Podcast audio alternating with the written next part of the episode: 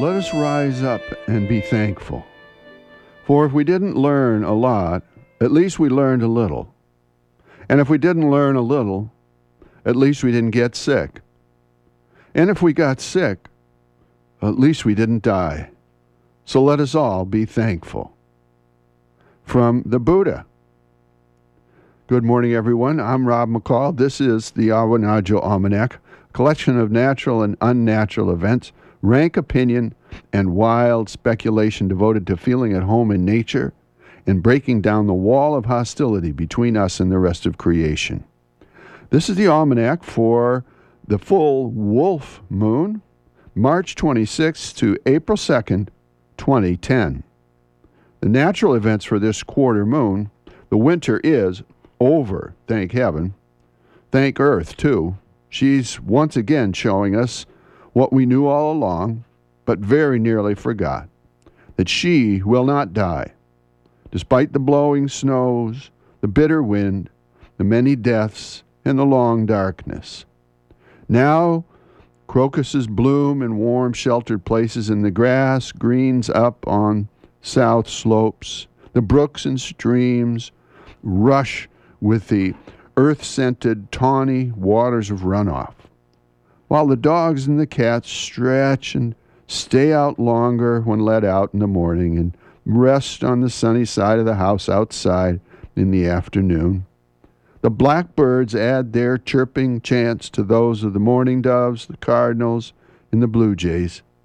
Sunlight pours in the windows, and even the house plants perk up and start putting out new buds and blooms.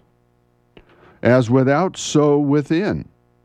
The gut feeling of spring is in us, visceral and real, just like the sap in the maples.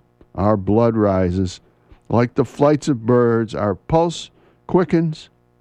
Like the breast of the earth, our hearts warm and swell. Like the whole land, we're brought back to life, and oh boy, it's great. Here's a rank opinion. It's good to remember that we are all brought back to life together by the same almighty hand, a hand that is most surely not our own. It's fortunate that it's not up to us alone to bring life out of death, because we humans seem to have a deep attraction to death. We talk a good game, but too often we don't walk the talk.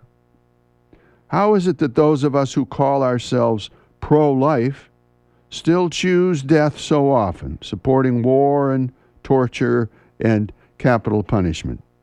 And what kind of life is that? And how is it that those of us who call ourselves pro-choice also choose death, supporting assisted suicide and more abortions, and human embryos for research? And what kind of choice is this? In one way or another, we mortals too often proclaim life, then turn around and choose death. And that is why it is so fortunate that nature and nature's God are still in charge of bringing life out of death. That's why we feel such delight in being simply the players rather than the playwrights, the actors rather than the director, in the universal and eternal drama of life overcoming death that's playing itself out all around us today. Here's some wild speculation. Town meetings were governing the affairs of New Englanders long before state or federal governments were established.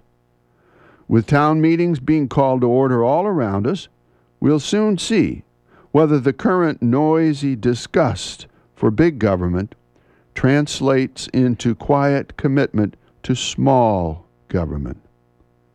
Maybe we'll see town halls and school gyms overflowing with libertarians, Tea Party activists, and other wingers left and right, ready to roll up their sleeves and get down to the slow, hard work of peaceful, cooperative self-governing. Or maybe not. Maybe they'd rather talk the talk than walk the walk. Maybe they're all hat and no cattle. We'll see. And finally, some seed pods for you to carry around with you this week. First, from Margaret Chase Smith. The moral cowardice that keeps us from speaking our minds is as dangerous to this country as irresponsible talk. The right way is not always the most popular and easy way. Standing for right when it is unpopular is a true test of moral character. And from Mahatma Gandhi. The spirit of democracy cannot be established in the midst of terrorism, whether governmental or popular.